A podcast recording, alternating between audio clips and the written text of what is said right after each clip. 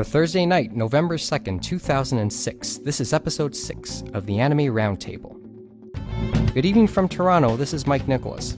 Tonight on the show, Studio Ghibli's latest film may not see the light of day in North America, or at least quickly. We'll talk about the circumstances and the possible conflict to come concerning that. And we'll talk also talk about ICV2's assertion with the Naruto manga being a quote once in a lifetime success, specifically in comparison with Bleach. That's coming up next, online, on the air, and on thecomicden.com. The opinions expressed in the following are those of its participants and do not necessarily reflect those of the producers, technical host, or any other official associations of this program. Also, the following contains mature material and mild language which may not be suitable for all audiences. Discretion is advised.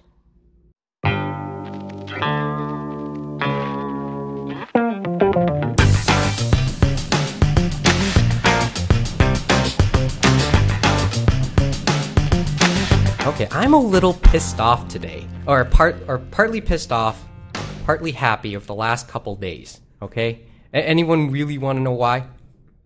Gee, thanks for asking. Is this being recorded right now? Yes, we're being, we are on the air now. You know. You should have said that. Go, go right on ahead. Okay, first of all, the reason that really has me upset, you're holding it right there. See that book? Okay. If you know, Final Fantasy XII came out this week, and I did a pre-order. Like m- most of the diehard fans did a pre-order of the game, and uh, as you know, there are 2 mm-hmm. versions. And he's holding. Don't hold that in front of me, or I'm going to punch you on that. You know how much this equipment costs, Mike. yeah, I know. I cited the prices Only, to you guys only, earlier. only a few pennies, right? Only more than a, yeah, a couple, a couple thousand pennies, a couple. Never Give or take. Give or Yeah, take, a million Just pennies. like that nice and shiny book that's steering you straight. Let me just okay. Let me explain this. Okay, back um, there are two versions of the game: a regular version and then a collector's edition version, which is exclusive to EB and GameStop. Okay, I was able to get that on the pre-order back in July. Here's what I didn't get. There's two versions of the um, Strategy guide. strategy guide, the uh, limited edition art book package, and then just the strategy with the strategy Well, guide. I can tell you this much: at the EB where I got mine just today, there is a pardon my pardon my French, but a shitload of the limited edition strategy guides. And I mean, the only difference Since between we're since we're since Actually- we're since we're using four letter words, fuck you. Okay. I Hey, got- that's wait, seven wait, wait, letters. Wait, wait. I can solve this You need- problem for you. So Okay, wait, it was here's the- not. it was 'cause not at your. It was not on my EB. Well, they guess ran what you out. can do. Guess what you can do. can call I another one? remember what I did is most EB employees don't give a shit about certain things. So you can, I think if it's still in the plastic wrap or something like that, you Well, can the take thing the is other the- book uh, the back other- to one of the ones that does have it and get it. The book was the funny part is the book. Um, the book was now never wrapped, but I haven't taken the game out. it was wrapped though at mine. The the regular book, the regular copy. the regular well, copy I think not, you should but be this fine one is. then. Just take your receipt and go. Well, and if, if you honestly want, uh, the EB near my my, my place at Sh- Sherway Gardens, they had quite a lot of them. I know Square Like they One- had a lot of the collector's editions. There was a lot more of the collector's editions than there were the normal editions. Square One has some too. I'll check on that if I get the chance tomorrow. Um, okay, and okay, that's what had me really angry. Uh, I just wanted to add the only difference between limited edition version of the strategy guide and the non-limited edition is that it comes with a cover which has the judge judge characters from Final Fantasy twelve and an art book. That's all there is. I know that's the I know, but you know, I, some people are collector hounds. I know. can I just, I, of ju- be I like just bought it too. because Final Fantasy twelve is the Final Fantasy that I've been waiting for since Final Fantasy six. So Yeah. long, long time coming.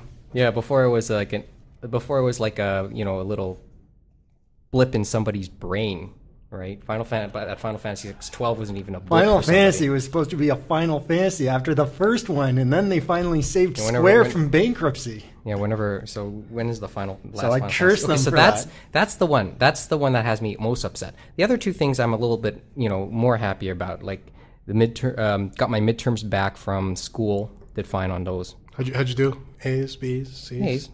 That's did, good. did great. Trust me, it's not great. It's not. It's nothing to be excited about, but still, it, it was good to do okay on those. And then, and then going back to video games, the one that I am happy about because I, I actually got Bully over the weekend. Ah, yes, you were telling me about that via I have yet MSN. to. I have yet to figure out this one. Okay, for um, So did It's you? an anti bully. Originally, you played the bully, but then you, but then it got reworked and delayed by a few years, and it became an anti. And the character you play is more the anti-bully. Called it's- Jack it's- it's- it's- Thompson. yep, I was But- about to mention him. The, uh, All I had to say is this: American Have lawyer. you uh, done that thing where he was complaining about where supposed? I guess you can get Yeah. girlfriends or something like that, and this one boy you can kiss him or something like that, and he was making a big fuss Yay, over Yahweh. that for a teen rating. Mm-hmm. Like that's gonna make the kids. God, Uh, he- I have to say, that I have to say I- this. It's I- just I mean, idiotic. Some of the stuff. that it's a comes out tame people's version mouths. of Grand Theft Auto, and considering it's a lot of the same development team, from what I understand, uh, no surprise. But I don't find it all disturbing, except for one mission. Okay, and that would be okay, here it is. Um, scenario is you meet the cafeteria lady, and she says, "I'm taking somebody out on a date, and I need you to get a couple things for me." And first of all. She is your like the stereotypical cafeteria lady you see in is she dating a student or something? No, no, no. I, I get to the, I didn't get to that. Let me get to that part. She asks you to go out and buy a couple items, or get fetch a couple items. Let me guess. Perfume? Uh huh. Um, box of chocolates, and sedatives. Oh. And, and, and That's the tame. I was and thinking the- that it was and no, no, wait. That that then you find out her plot. She essentially plays a date rape on the chemistry teacher. Oh, that I'm is serious. Awesome. You have to. You have to. You have to help her in essentially date raping. I, I- I'm sorry That's to use those terms, I- but that's what it really comes down to. I love how She they- spikes they- her coffee, and then you see them. You see. You see her drag him into a hotel. Oh, So, I guess- so he complains about this gay stuff, but he doesn't have any problem with that. That's I don't some even know. great It logic. happens. It happens later in chapter three of the game, but and it's an optional mission. Thank goodness it's optional. Don't have Hey, to do it this. might be optional, but you you ended up doing it. Well, yeah, for for the sake of being completist, and and the seventy bucks it, it Uh, nets your says character. he says complete, but I'm pretty sure he did it for other reasons. Oh, jeez. Your Moving- psyche is Moving scarred, on huh? then. anyway, uh, okay, we have. Let me just quickly, um, quickly go around the table tonight. Uh, to my left, James Austin, North American Anime and Manga Industry Observer. To uh, straight ahead of me, Dean Kolak, Initial D World Forum Moderator on IDForums.net. This is his second go around. And on mic four, to my right, we do have a newcomer, and it's a girl. So James Dean, on your best behavior. Angela Jordan, uh, we haven't Forgot himself. Or, Angela Jordan uh, is a fine arts student um, here in Toronto at York University and is an Artist Alley regular. Uh, how many years running at Anime North at least? Um, three years so far. Three years, Yep, so- I'll keep doing it as long as I can. Okay. Well, uh, so so welcome. And thanks for doing the show, by the way. Oh, no thanks problem. for agreeing My to do this. Okay, so noticeable yet again for his absence this week is Neil Sinclair, who's still feeling the effects of whatever's been ailing him for the last three weeks. Uh, we wish him a recovery. We can't really say speedy anymore because it's been three weeks. Hopefully, he'll be back next time. Okay, okay. So let me focus on Angela here because first of all, you two dominated the conversation for the last five minutes. I'm Is not there much for something wrong video with games, that? though. It's okay. It's I'm okay, but I want games. to. I, I really want to focus on Angela because this is for the for the first time we have someone who isn't just an anime and manga fan, but is an artist in her own right. And you know, amongst all of us who are just just watch the stuff or probably just write about this stuff, it's a lot Or different. read about the stuff. Or read about the stuff, you know. And I want to pick Angela's brain for a couple minutes um, on being an artist and being a more of a fine artist and anime fan. And by the way, you two look like you're about to stay silent for the next couple minutes, and I ask you two to jump in at any point too. You know. Well, you mean we can't just stare Yeah. and make it look uncomfortable? Oh, Well, you know, if you have something to add to this, okay? Because um, Angela and I, like, I've known Angela for a couple of years. Um, we've talked, you know, we talked quite a bit about the whole about the whole philosophies of, you know, uh, like a, an art art major, and then how and it, then just anime in general. and just anime in general, uh, and like our own focus is like our own, what we look for when we when we watch it, and have uh, have decontextualized the whole thing, uh, the whole manga and anime industry as a whole in North America, and we take different pers- and each of us as we come into it take different perspectives, right? Um, whether it be science fiction or its marketing aspects or its actual art aspects in terms of styles, what we see and what and what in terms of writing styles and you know, we don't really focus on the art, on the actual visuals sometimes. So that's why Angela's here. And, and, and so I, I want to ask Angela a couple questions. And we're basically rehashing conversations we've had in the past. Mm-hmm. Okay. So let me just. Uh, so I want her to, to just see what her impressions are when I ask these. There's always been this assertion, like in the fine arts community. Let me just get my, check my notes here. In the fine arts community, that the the community as a whole tends to look down on, on manga styles uh, and gen- and comic book styles in general. Um, I've even heard rumors that some fine arts instructors will instantaneously fail people who will even show a hint of such styles. Um, is it justified? Uh, do you agree with it? I'm just wondering what you thought. I, I- I forgot. Like, I want to hear what you thought on it now. Well, I do have experience with that sort of situation. In high school, I had a teacher who was absolutely opposed to any kind of anime, manga, comic book art. And we didn't think it was right, like many of the mm-hmm. students, but you just had to go along with it. And it created a, I think, a great tension in the class because there, there were things that were taboo. And like we could draw naked people, but and we could do all, all sorts of things. We could do whatever we wanted, but there was just this one aspect of art that we couldn't touch. And I didn't think that was right.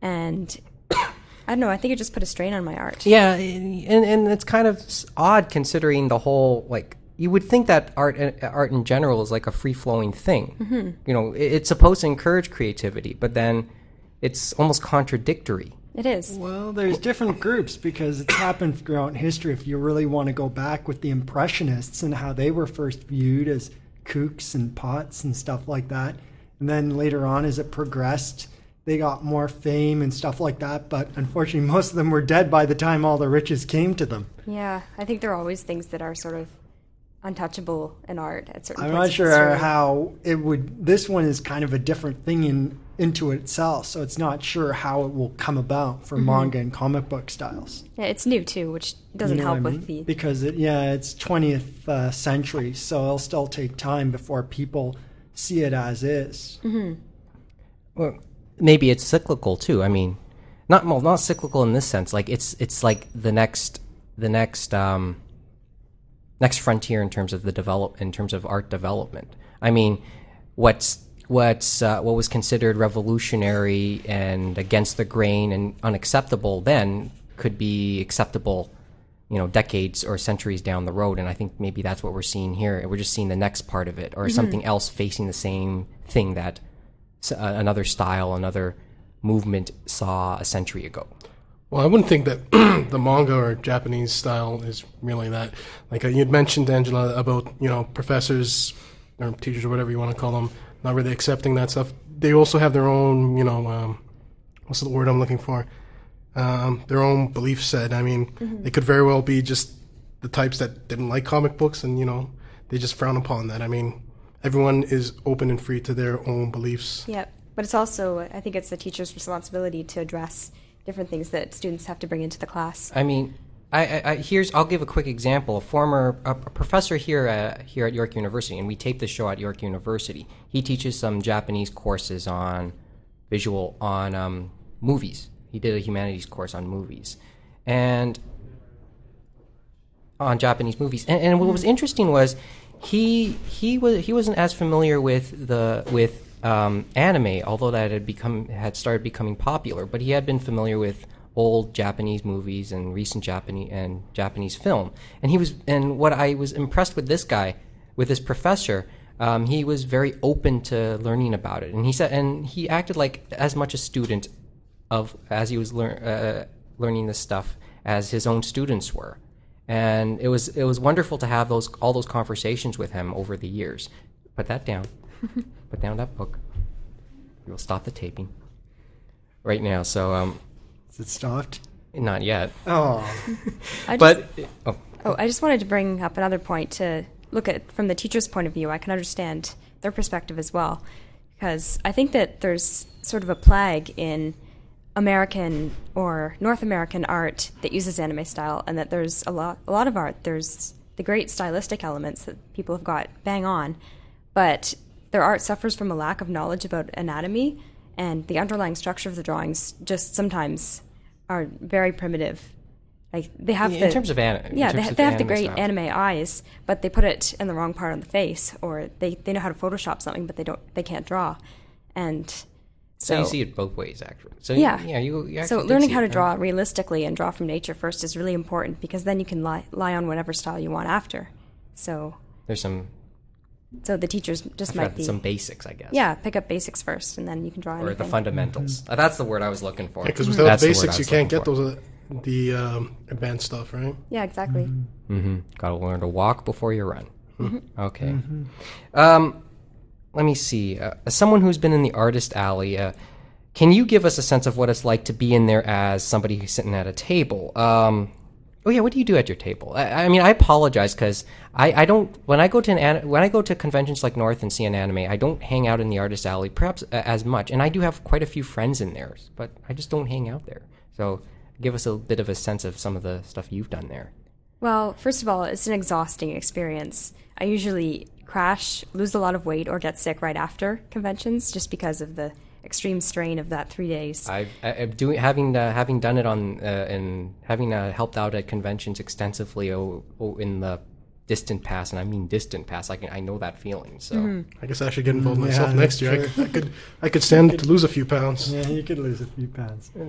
Well, just your days are like 10 hour days of just sitting behind a desk, and it's just like you've got to be upbeat. If you're dejected and looking down and like nobody's buying anything, then no one's going to come up and look at your stuff. You've got to be really open and smiling all the time. Mm-hmm. And it's just, it's very difficult to have so many people walk right by the table and not even look. Or people walk by and say, yeah, it's okay, and then walk on to the next thing. It's just, I know that's the real world. Like people, never would, everybody's not going to be interested in your stuff. Yeah. But still, it's it's just hard to see. well, true. Um, I re- yeah, and as I said, I don't help the. Si- I, I I will not say I help the situation sometimes by not al- not usually being in there. Oh, one thing I do want to curious, I'm curious about, and I've seen this depicted, um, only only in fiction. But um, do you sense a like? Do you sense a see a sense of community in the artist alley or camaraderie of sorts in there? Like, do artists generally know each other, and do gen- artists know each other year in and year out? At least from your experience. Well, in my experience, not as much. Just watching out for your table mates and the person next to you, but I don't see a great sense of overall community. I think there's more rivalry than camaraderie, to be I, was, honest. I was wondering Yeah, about I that was because I thought North. America would be more competitive than Japan, where it's developed into more of a community thing. Mm-hmm. well, just to But bring the other, I was just gonna ask. Yeah. What I've never been to any of these artist alleys. I've passed by them. I think maybe once or twice at Anime North. What exactly like is it? Um, like is it like Doujin style where it's you know fan depictions of a already existing uh, series, or is it original work? um, my stuff for the artist alley in general. Your stuff and uh, in general. Okay. Well, I think in the past it's been more prints and bookmarks, that sort of thing of fan art, but now it's shifting more towards crafts. I found like uh, furry hats and different things like that. It's just more diversified now. So And it's not- not not so much doujinshi, not so much original comics. I'd love to see more original comics. I've got original comics, but I don't really see all that much of it, which is kind of a shame. You Should have brought brought some of your. I wouldn't mind taking a look. Well, I can give you my website later. We'll we'll add the uh, actually we should ask for the website. We'll put it in the notes. Uh, in the notes. Uh, uh, yeah, we'll put in the notes or just uh, drop us a line. Uh, drop us a line on our email too. Um, now I have to pick her brain on this one because this because we brought it up uh, previously. Oh yeah, and, and as many of you have figured already, I did read par- Comic Party over the summer, so uh, so I wanted to see if there were parallels. Yeah, it's, Sort it's, of. It's funny Well, during this during this No, last bit of what uh, conversation. I was thinking of Comic Party for some reason. Yeah. Oh, well- comic party. Well, I thought. I had to bring that, and and here's a segue on the topic of Comic Comic Party, or more specifically, its publisher Aqua Plus. We did talk about their call against the doujin scene in Japan about a month ago when we did our season premiere on episode four.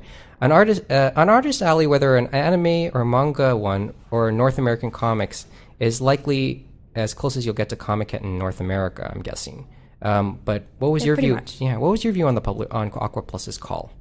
Well, when I heard about that, I sort of drew parallels between that and rumors about Otakon, the 2006 Otakon. Um, there were rumors going around That's about right. a ban on fan art. Oh yeah, that's right. I heard. I heard. Um, actually, when I was in Washington during the sniper shootings Oh, a few dear. years ago, uh, that's a long. I'll tell you that story some other time. But I was there, and um, one of them, one of my um, friends in Washington, or one of my best friend's cousins, he um, he was working for EB Games, but he also was in the uh, fan art community down there. And he said, and I asked him about that. I asked him like his impression for, it, and he told me about this, but I didn't really delve into it. So I was, I was, I, I am aware of that of the Otakon ban. Well, there were rumors going around that it was going to be a total ban on fan art, and a lot of artists only have fan art, and so there was quite a stir because what are they going to sell if they can't sell anything? So it, then it was revealed that it was just going to be a ban on prints or reproductions of art, but original art could be sold. So Oh, like And uh, that was- depicting uh, established characters. right, so you, you can sell the original painting, but you can't sell prints. Okay. Prints being like just depictions of say Mass. Prints being like go to Kinko's and make twenty copies, sell them for a buck. microphone. Um, yeah. Okay. I, I get that. Right. Like I I'm mean, still like kinda mass, lost mass, 'cause- produc- mass producing established prints. So, say for example, like on the cover of this Final Fantasy 12 limited edition You're really gunning for your life, strategy aren't guide. you? like, sorry, yeah, it's just my interpretation of the word print would be like, say you take this picture which has the judge characters and you reproduce it and then make copies of that. Well, no, that's that would be prohibited anyway. But I mean, drawing fan art of characters, and then you're allowed to sell the original painting or drawing, but you can't make copies of it and sell the copies. Oh, okay. Now So- I'm now I'm clear on that. So if you have like a character, say, oh, I don't know, Ranma, let's say. say Naruto or something, you can only have one specific drawing. You can't just take that drawing, photocopy, and sell that. That's right. Okay. So, but it hasn't gone quite to that level at Anime North, at least not yet. That you can still sell prints and pretty much anything else, uh, as long as it's not someone else's work. We'll see how that goes. Mm-hmm. But it's an interesting point. and, You know, we'll. I'm, I'm pretty sure we'll talk about that at length. At length, maybe even at North itself. Well, the parallel I drew was that these are established things that are established within the fan community as acceptable, like making art and selling prints or making doujinshi for comic party. And we just see, even though they're illegal, sure, we see them as acceptable. And um, now companies are going against. Yeah, maybe that's part of the um, whole. Com- uh, it's a sad part. It's probably a sad statement of the whole commercial of the whole like increased popularity, increased awareness. I can't say commercialization. That's kind of a really taboo word. I think. Well, it's, it's it's funny since all this discussion. You know, some some of the more well-known mangakas like Love Hina and Negima's uh, mangaka Ken Akamatsu originally started as a um, doujinshi artist. So Yeah, that's kind of, and that's the irony in all that. It may actually, uh, Uh, you know, turn back the or turn turn away a lot of would be artists, turn them off. which is kind of sad because I mean, some of them could well very well be you know the next big thing. Yeah, But- well, oh, finish. Well, Last I don't thought. see why the artists who, like Clamp or Ken Akamatsu, couldn't get their start in original works either. True, but I mean, it's just the way things happen for them. They started with mm-hmm. doujinshi, right? Well, Yeah. The only thing you can say is, Uh, look, uh, my personal view is that it might be a little bit harder to get by by original work originally based on the, the um, market. I guess that's just my view. Well, I, I- I you mean, can, I, but I'm not. you I'm have not. to I'm, go for a certain last thought. We gotta go last thought and move on. I, I'm not an artist myself, so I No, I would say that's true. Okay. Definitely. Well, I'm sure we'll keep up with this if it uh, begin if it continues escalating. But we got to move on. On to regular business. Um, on to regular business. We start formally with a call out, and that call out was from Ursula K. Le Guin. She is the author of Tales of Earthsea, a novel which was the basis for this year's Studio Ghibli hit Gedo Senki. The movie did very well in Japan over the summer. Um, I, if memory serves me correct, I believe it was the highest grossing title during the summer, at least one of them. And I'm sure North American fans here are eagerly awaiting Gedo Senki's release in North American theaters here, and that's where it begins to get interesting. Le Guin's call out was to, sci- was to Sci Fi Channel in the US. Apparently, they hold the North American rights to Tales of Earthsea here and have acted on it with a live action adaptation a couple years ago in 2004. Bottom line with these rights is that any Gib, uh, any uh, version of, Gib, uh, of Ghibli's Gedo Senki won't come to North America unless Sci-Fi says so. Sci-Fi holds this right until 2009, and seemingly that's when Ghibli will be able to bring that movie here. And expect that to be the case because as of now, Sci Fi hasn't responded to any questions concerning the matter, and all indications are they will sit on the license until 2009. So let's start estimating the casualties. All right, Ah. I was just curious: is it they hold a license to the to the animated work uh, done I by think Studio the Ghibli, or is it just the, whole, the I think whole it's- license to the or or seed seed whatever? license for movies and TV? I'm guessing are people when Like they the were whole setting up the and everything license, related to it? They Mm-hmm. set up the li- the license for the franchise in TV and movies for I just- them. I- That's the way it goes. But she has some problems on the other end where um, when she went to first view the movie, Yeah, I know. Yeah, there were- said, there were some it's changes not or the something." movie Yeah. or the book that I wrote, and kind of slapped Miyazaki in the face and said, "Well, And, and we should be we should And be uh, that's we should, his first we movie. should clarify That's which yeah we should clarify which Miyazaki it's Goro. It's it's Goro. It's, It's, Goro. uh, I'm, I'm Hayao's sure that's son. that's humbling. It's like yes, I know I'm not my father, but, but let's put that aside. I, I put that aside for a second. I mean, somebody's going to lose out in this. Well, I think everybody's going to lose out. But you know, any But I, she still seems to be bitchy to me. Like she keeps on saying this and that, and I'm like, okay, do you want to promote the movie? Do you not want to promote the movie because you don't like it? Like it, it, it's just like apples and oranges. I, I don't get it from the different things I hear on the wire, so to speak. I'm just surprised that Sci-Fi isn't trying to jump on on the bandwagon with um, the movie and pre- premiere it on its own channel. I mean, it'll it'll They- make it it'll it'll make money and it'll draw people that are not only sci-fi geeks but you know the oh, you mean sh- ask ask them to ask that ask uh, Studio Ghibli and Disney to yeah, I mean like put the movie out strictly on their channel. Yeah, I mean, who knows? Maybe they, they already have some kind of plans and haven't made some press release. Who's to say that maybe tomorrow some press release will come out and you know we'll find out that this movie is going to come Mind earlier this- than Mind you, this info came out about two three weeks ago, so nothing's on it now. Um, maybe we would start to hear stirrings by this point, but I guess not. True. Well, I think the film is too big and too well too popular, I suppose, uh, to not make it here until 2009. Yeah, that's the sad part. I don't know how long any of us can wait, or any pe- most of the anime fan community could wait. Or Uh, could well, I'm try- pretty sure I that find those that that don't hard want to to wait will, believe. I will find somehow that- get get a hold of a Yeah, uh, like, version. Like, yeah, like R two, right? I find it hard to believe considering how long all of us have waited for certain Studio Ghibli films to Yeah, keep arrive in on mind- DVD. You know what I mean? So it's not a big thing for me. I think we're just spoiled that they come out faster now. Yeah, than we they are used to. spoiled You by know that what I because of mean? that That's that true. that distribution agreement. But keep in mind, we like we only got like only recently got um, Nausicaa and Kiki's Delivery Service and Totoro, and like they th- those only recently came out here in some form on DVD, and those movies had existed already for at least those three movies specifically existed for a good ten years before then. So um, yeah, I mean we've waited for so long, and I'm wondering, you know, it could be worth the wait. And, and we've done this before, so why not? And it's only like less than three years away. That this moment will be like less than three years away. So I don't know. Maybe, maybe it won't be a huge deal, especially considering the the reviews haven't been glowing, including Le- from Le Guin herself, who's.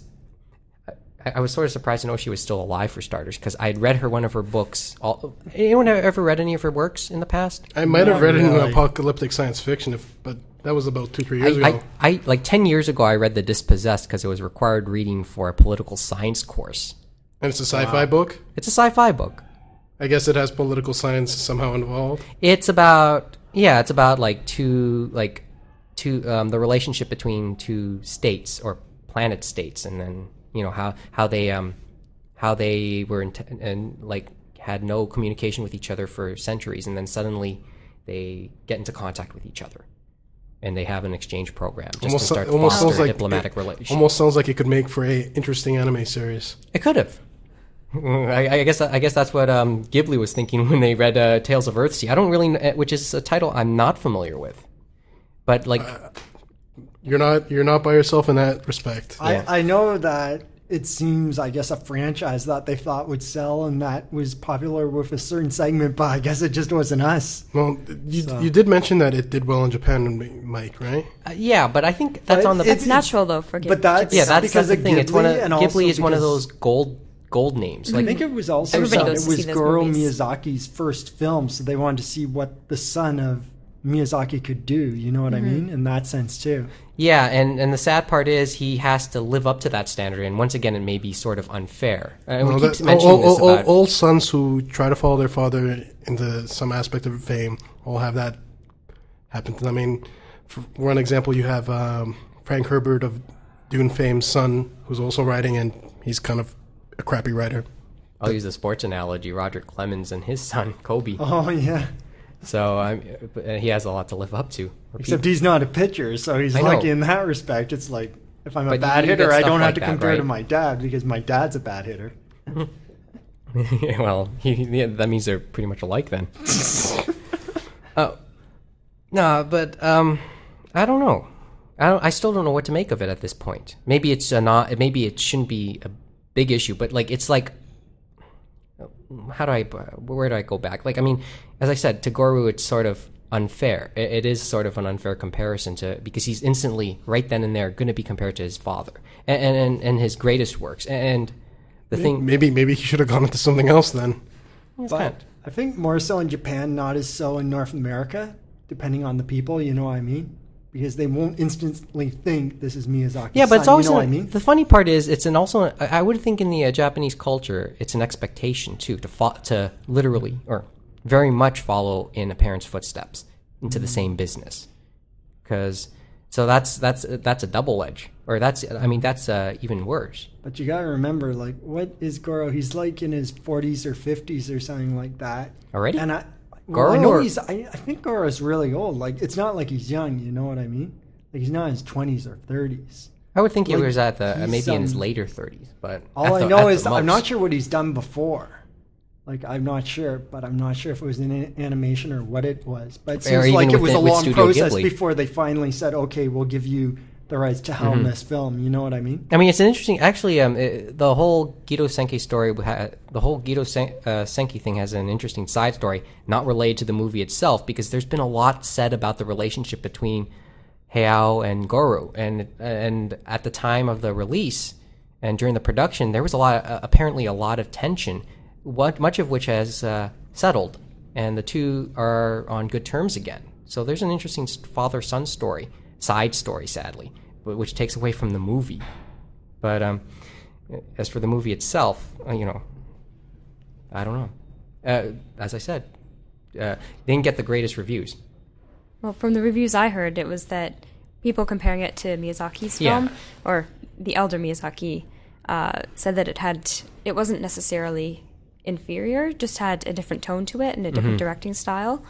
And I think, well, I haven't seen the film, but Yeah. we'll just have to see if that's a good thing or a bad thing. he did choose a darker piece. And Miyazaki doesn't do as many darker pieces as he used to. Like he'll mm-hmm. have one or two here and there, but his is more lighter Yeah, fare. or I'll have dark moment, The moments in an overall other light thing, film. though, is he's basing it off an original work.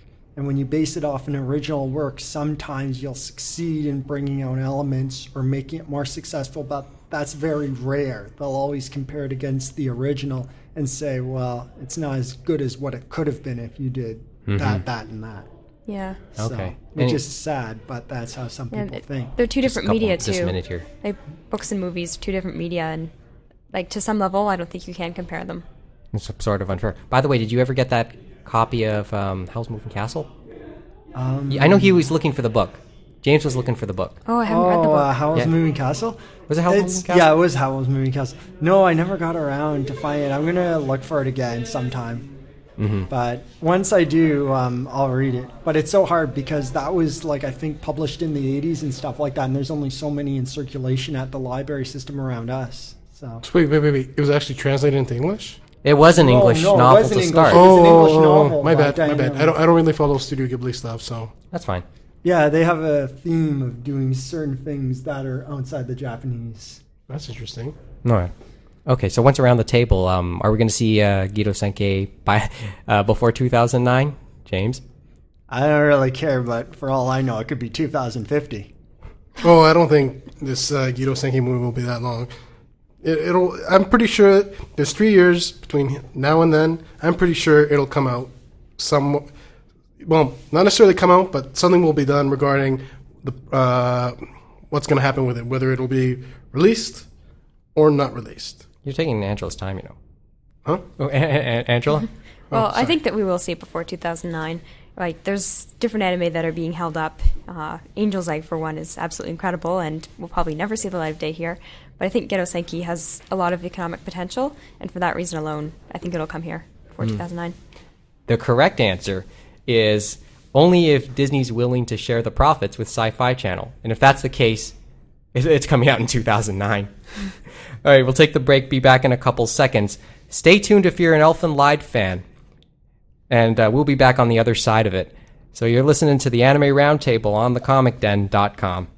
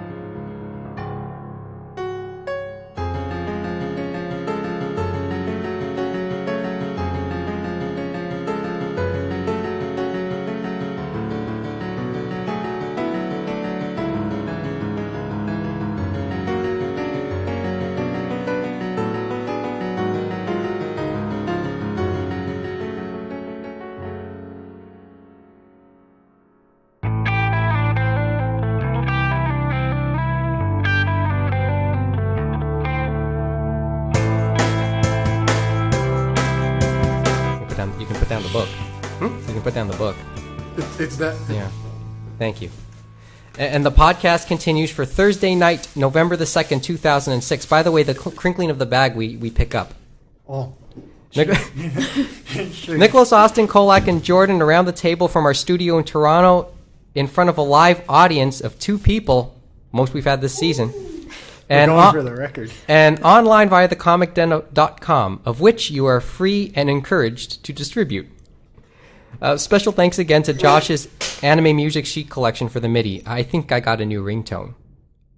You'll hear. I'll, I'll, I'll play for you guys a bit later on. the The studio hasn't had a chance to hear what we played uh, earlier.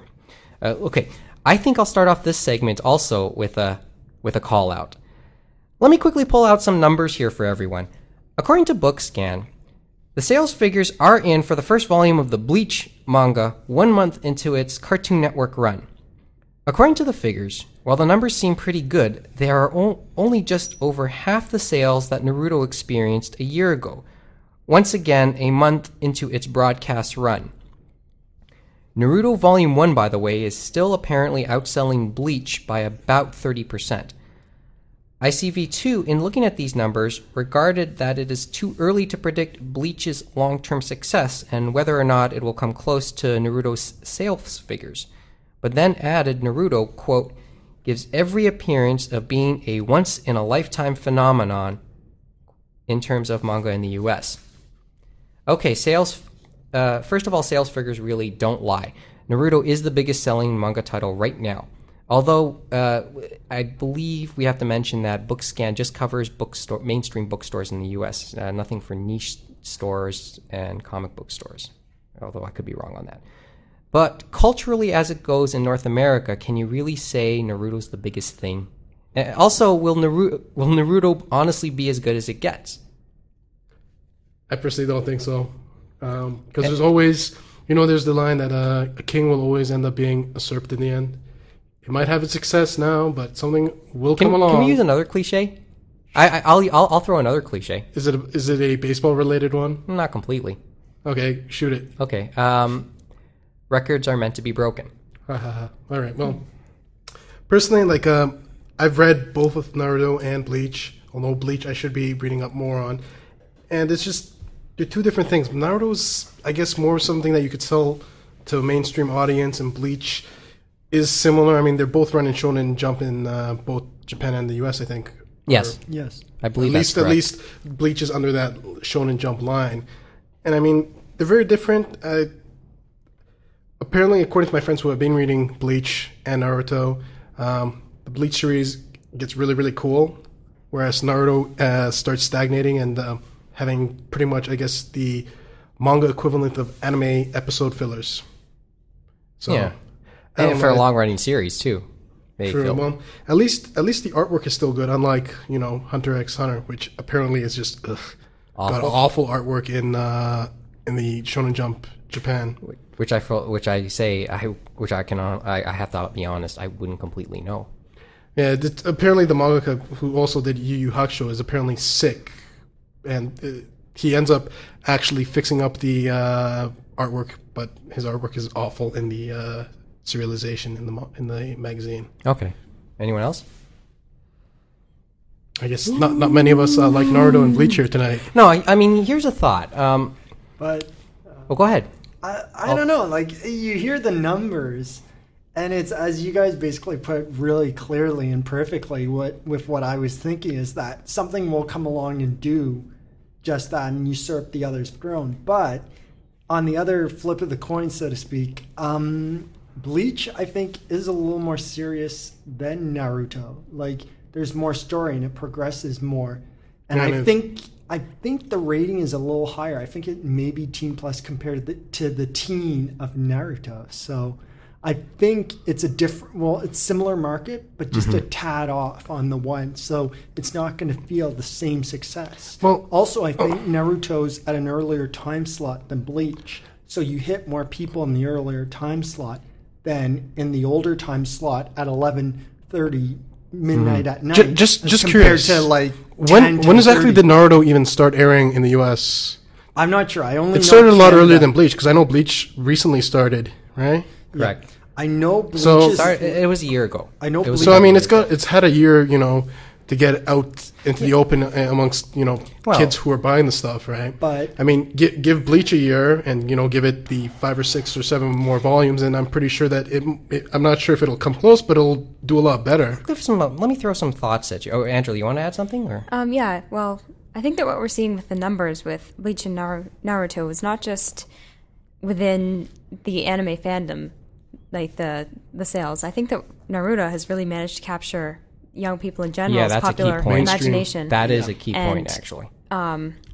like Bleach is doing very well for a manga and for an anime within the anime community, whereas Naruto is doing very well as a commodity for um, young people in general.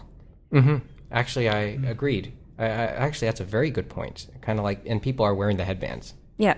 Oh yeah, you, see you see the Yeah, And you see see it it. way Funny, too many Re- headbands. recently, uh, a topic was started on my uh, on the section on the initial D forums that I'm part of, which had to do with the Naruto headbands. I mean.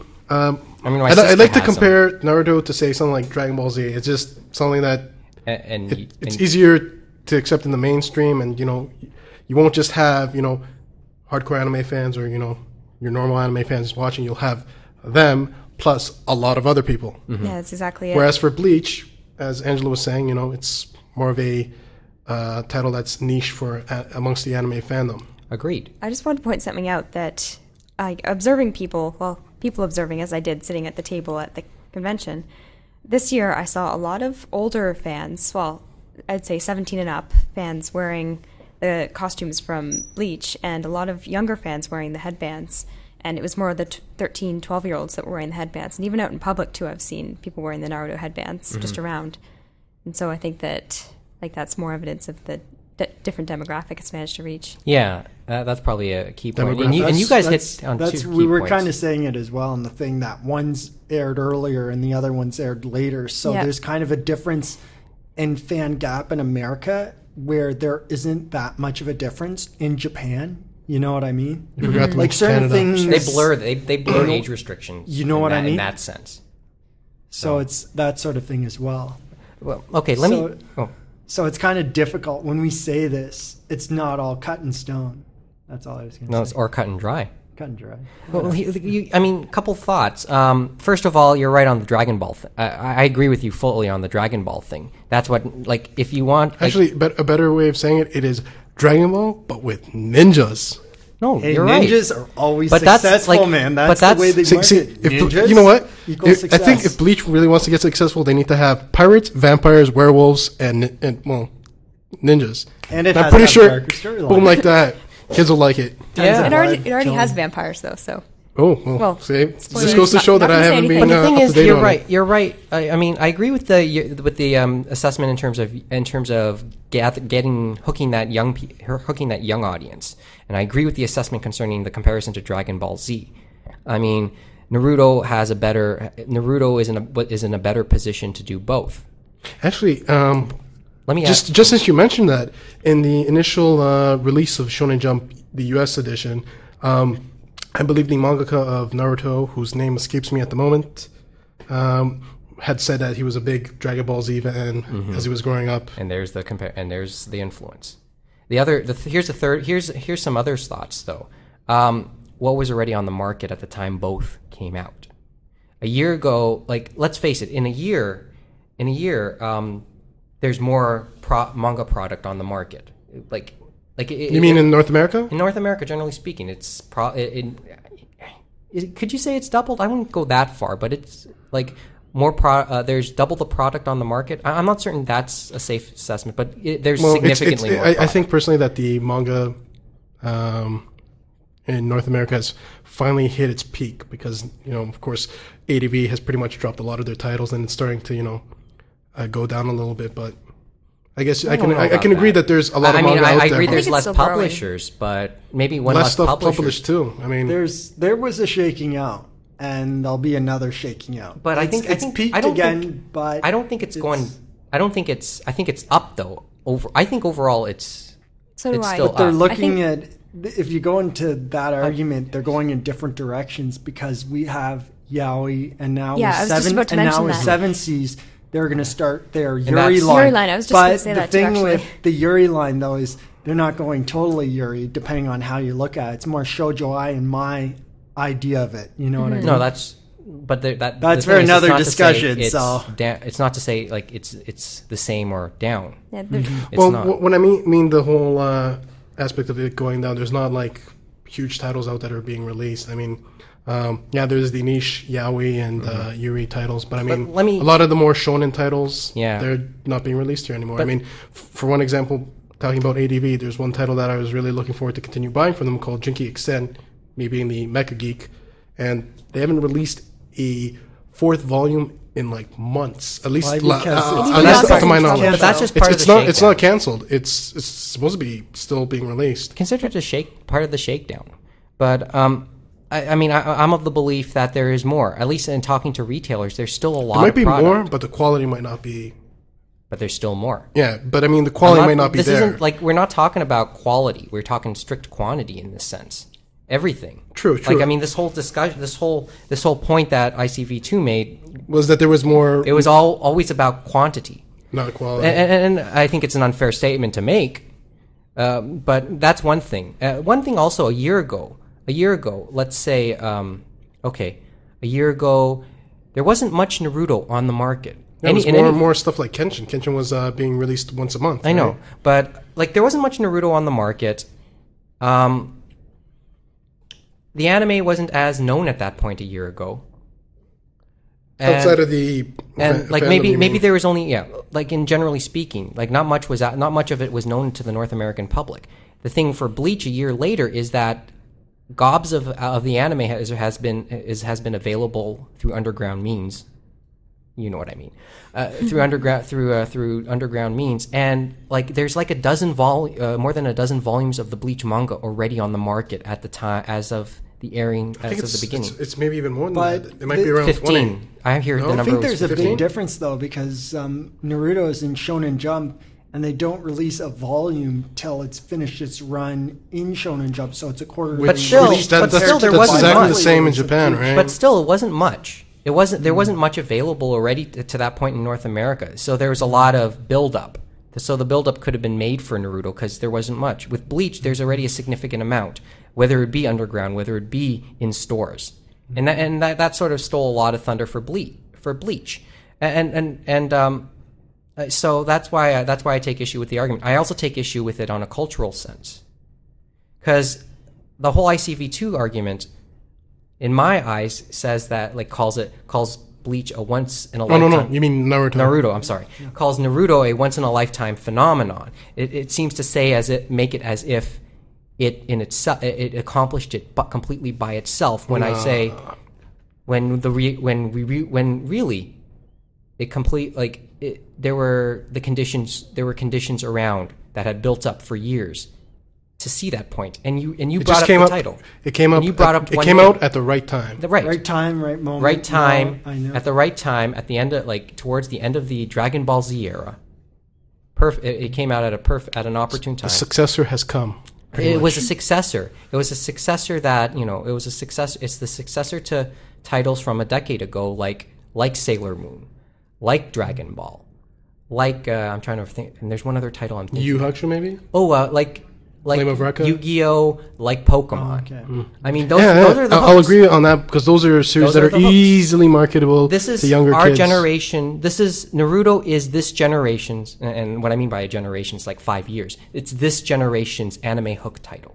Which is exciting because there's so many of them. And- and- these and- young fans, and mhm. they're gonna they're gonna look And- at more and the thing is- Like, like for our generation, it was well, uh, mine maybe. Not sure about yours, Mike, because you you did say the five year gap. So and there's a more than five year age difference between me and you. Like at least for my generation, it was more you know Dragon Ball Z, Sailor Moon. yeah, for mine too.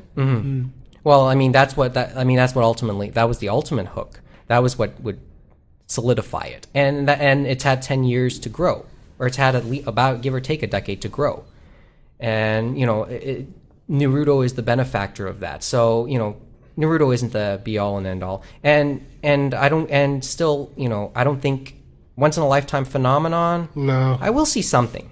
something else will come. We we don't know what it will be yet, but I get the feeling something's there. Like we said, because you know what about ten years down the road? You know some some kid right now. Big huge fan of Naruto, and he makes his own thing. You know, maybe maybe it'll be vampire ninjas versus pirate ninjas or something. You know, But it comes down to one fu- the the ultimate thing, and this is my last point. Records are still always meant to be broken. Yeah, and speaking of Fortunately, that, they Barry can't Bonds is gonna mo- break that made one home run record soon. Or you know what I mean. Anyway, um, that's it. Uh, we'll take a take a couple second break. Back with final insults next. It's the Anime Roundtable on thecomicden.com.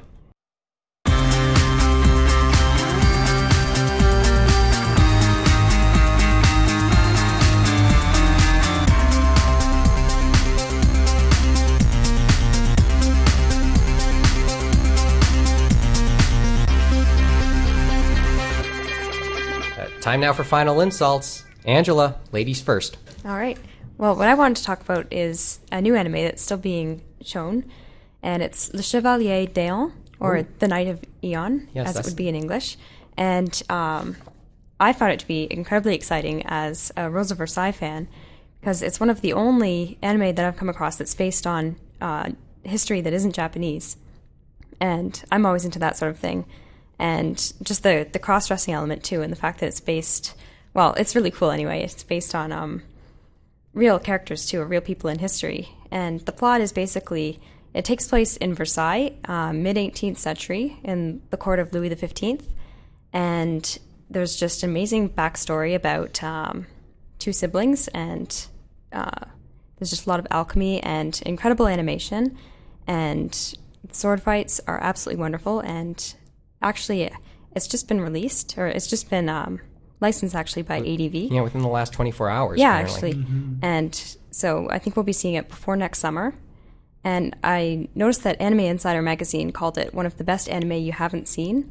And I would have to say that it, it has, well, it, it might be very overlooked here just because it's not the sort of thing that people would usually watch. But I would encourage people to give it a try for sure. If you're mentioning the, if you're name dropping with Rose of Versailles, you know, it could be important if we're ever to see that title here. eh, If The we're other ever to thing see that was, title. I so- believe Production IG was involved in making it too, and they Yeah, have a they good were actually. quality to You- their name as well. They're known for Ghost in the Shell and others. Okay. So Thanks. quality is there. James? Well, to say the least, it was funny. I brought this massive book here, almost like the Doomsday book, but not quite. It's uh, Ode to uh, Kirihito from Tezuka. And the funny thing is, vertical, you see it once in a while, but I'm still surprised it happens, is that I went to turn the first page, and unfortunately, it was the back page. And I found a nice little note in the index telling me that the artwork of the original has been produced as a mere image in order to conform with the English language, And I still wonder how the heck that happens. It's like, am I really that dumb? I've been reading manga for so long the right way that now I have to go the wrong way. It's just so funny when that happens. And I thought that was a funny little tidbit to share with you all. But that shouldn't scare you from buying this. It's really something any person who's into manga and wants to look at something from its past should look into. And it's a real good one. It's one volume, and that's all it is. And it's a honking big volume at Don't- that. don't You can forget- kill a man with this. Don't so if you forget- need a weapon and something good to read, then buy it. Don't forget, it's Osamu Tezuka, otherwise known as the god of manga. And the creator of Astro Boy, Blackjack, and others. Yeah, I don't even think there's actually a manga that's being released here by him that is not left to right. I mean, that is. Ugh. What I'm trying to say is, all the ones I've come across are all left to right. You know, the conforming to the English language Well, philosophy. Okay. that's a that's a discussion for another day. Right? You're So- up, Dean.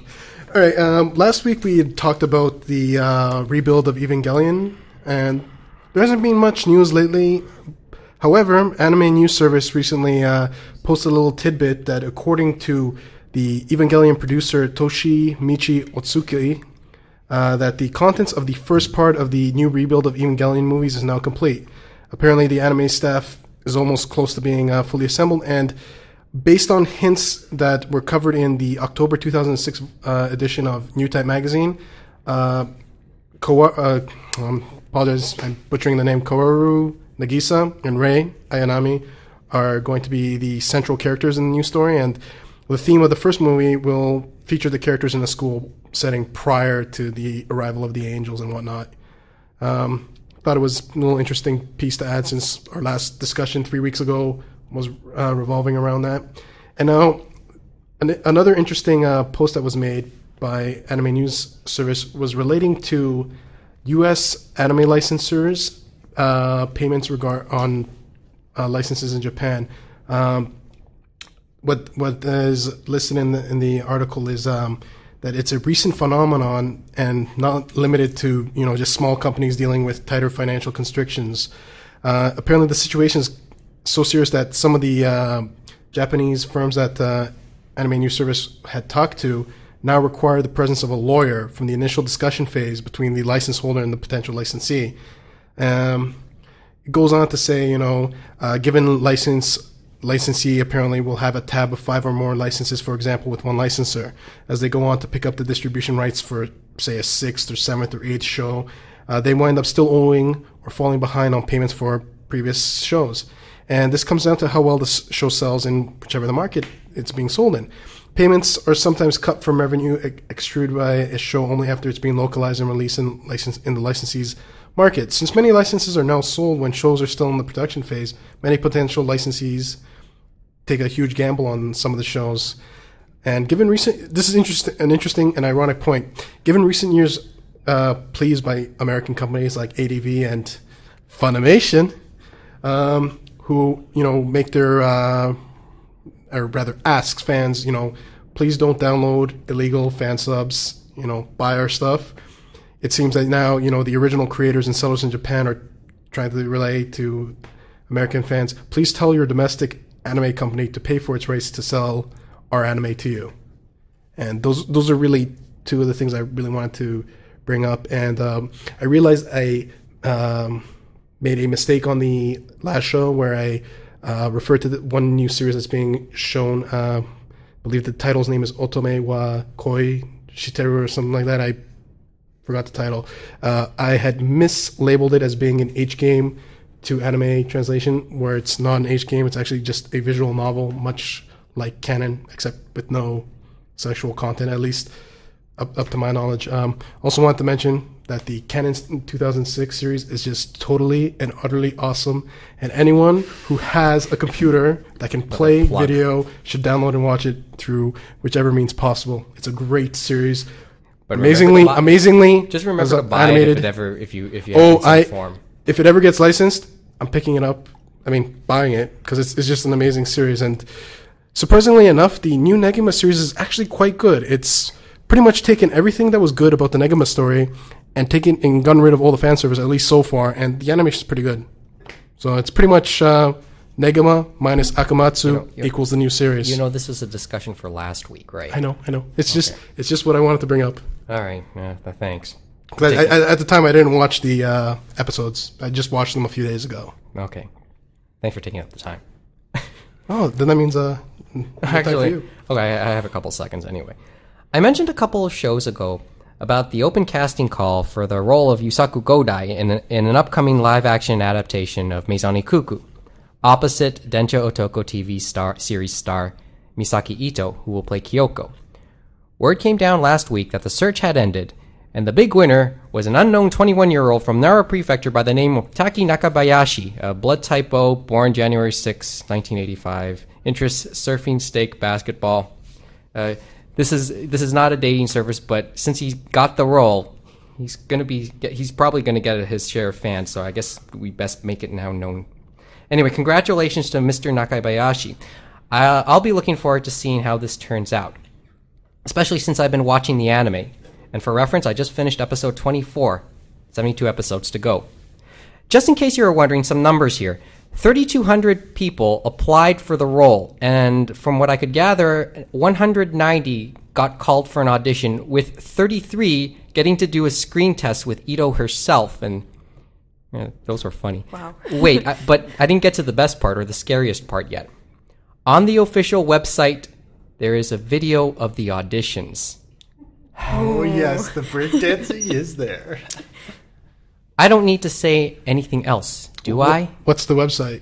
The address? Check the notes. All right. And that's it for this episode. Stay tuned if you want to listen to past episodes or send us an email. The information is coming up. From all of us here, happy watching and reading, folks. Good night and good luck. And join us again next week for another edition of the Anime Roundtable on thecomicden.com. If you have any questions, comments, or suggestions, feel free to send an email to roundtable at thecomicden.com.